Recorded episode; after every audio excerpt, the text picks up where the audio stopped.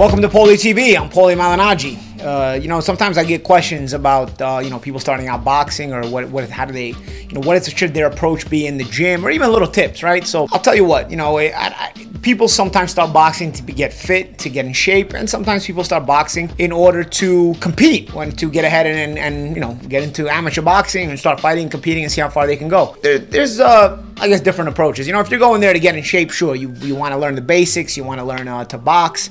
It's not so important to get it perfect, but of course you want to do it right. You want to be able to still, you know, maybe use it as a form of self-defense when you're out in out in public and whatnot.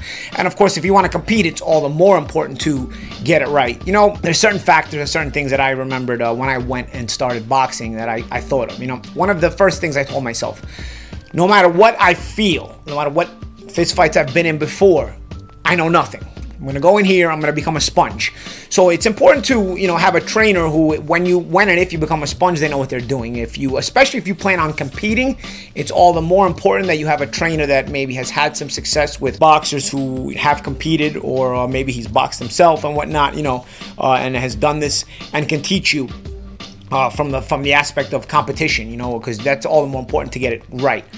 It's important to do that and you got to be a sponge for it with the trainer. You, I, I, think assuming you know anything is the worst thing you can do because it's gonna just block you from learning. You know, I think you let you, you let the trainer put you in position. You let the trainer balance you out. Let the trainer, you know, put you set your hands in position and you punch from that that position. Another thing I, I remember uh, starting out early, I remember thinking maximize my straight punches first. You know, the hooks and the uppercuts and all the other shots are the obviously the harder punches to learn, the more complicated punches to learn because distances change.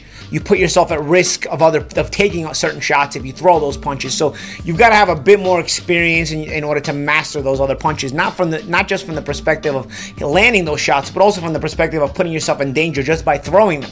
Straight punches are quicker. Fastest point to a target is a straight line or something like that. I don't know how that saying goes, but I know it's something like that. And so your jab and your and your cross, uh, having a good jab and a good cross with balanced feet, good balanced feet and good uh, proper fundamental footwork is important because you can kind of skate in and skate out of range the way you need to and also be able to use those quick sharp straight punches. I remember starting boxing at 16 and by 17 years old less than a year later i, I won the new york golden gloves in the novice division and if you watch any of those old fights I was fighting, they were mostly won with my ability to have a, an instinct of timing, good footwork, and straight punches. You know, obviously other punches had to come along later on, but for the most part, I made a whole career out of you know having good straight shots. You know, so I think mastering those basic straight shots and straight fundamental punches with balance because your balance is important because it's going to set you into different distances and uh, give you the ability to protect yourself coming out of distance and then and when you get in distance to be able to maximize your punches by uh, by uh, obviously throwing the proper straight punches arching punches uh, don't fall off balance you know those those shots you know you want to make sure you're doing it right if you're doing it right you're going to be able to have some success just on that alone. Then, as you learn, as you gain experience, you learn to obviously start to include the other shots, the other punches, and start to get an understanding of when to use those other punches. But you never go away from those straight shots because those straight shots are usually typically the shots that you're going to use a lot. Unless, of course, you become one of these banging type of fighters, you might have that mentality, and then you want to get close, you want to get inside, and obviously you want to start using those shorter shots, those other different punches.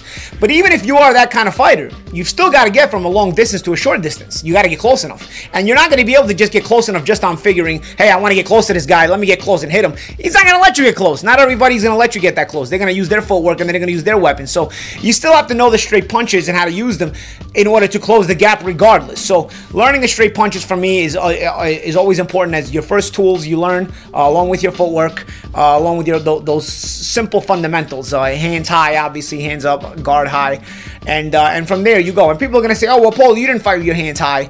I used to say the same thing. Oh, I used to say, "Oh, Muhammad Ali doesn't fight with his hands high," or Floyd Mayweather doesn't fight with his hands high you learn the proper fundamentals and then as you gain experience you're able to kind of get away from them a little bit and get away with mistakes. Because you cannot break the rules unless you first understand the rules. Not knowing the remember not it's not just knowing the rules. You have to understand the rules first. So in order to break them you have to first understand the rules.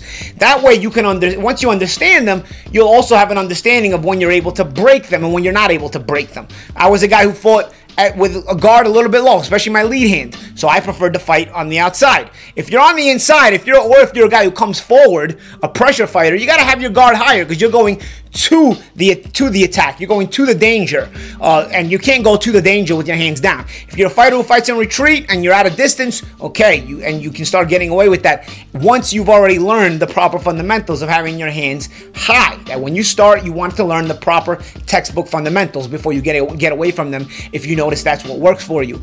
Lastly, but not leastly, for sure, you've got to relax all of this doesn't matter if you can't if you don't have an ability to relax. Because once you're in the ring with somebody especially once you start sparring your initial emotions are always going to be you're going to be a little tight no matter how much you've started to learn and relax on the bag you may have been hitting the bag for a while and now you're kind of getting it you know whatever it is you're getting those, those straight punches those that balance you might be getting it you might be feeling good once you've got a live guy in front of you and he's throwing punches back at you and he's over, he's moving in different directions you know, your nerves start to get the better of you a little bit, so you will be a little tight. It's natural. Don't get frustrated. Don't get frustrated if you don't get it right away.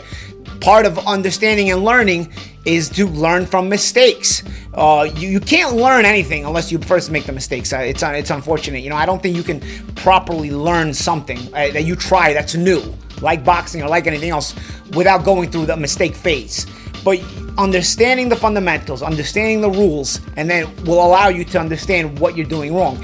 And a good trainer will do that too. In the beginning, fundamentals are important. Proper balance, proper hand positioning, and I'd say master your straight punches first because from the outside, they're the, they're the quickest shots to the target. And even if you want to be an inside fighter, you still got to learn the straight punches in order to close the gap because you can't just walk in against an opponent. He's going to meet you with punches. So you got to still figure out a way to close the gap from the outside to the inside, and it's the straight punches that will close the gap for you. And now those are my takes on boxing for beginners. Simple, keep it simple, relax, and get those fundamentals right.